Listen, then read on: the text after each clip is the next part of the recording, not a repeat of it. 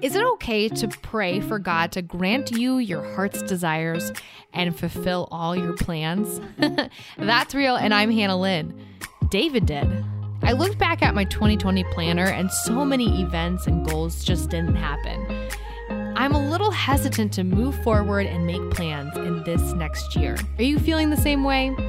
I don't think that's what God wants for his kids. Psalm 20 is a song about God's name, Yahweh. Yahweh is translated the Lord. David is talking about the Lord who will provide deliverance and victory physically and spiritually. I'll read Psalm 20, verse 4 for you. May He grant you your heart's desire and fulfill all your plans. So, yes, I think it's okay to ask for those things because the Lord, Yahweh, can. I'm Hannah Lynn. More on that'srealradio.org.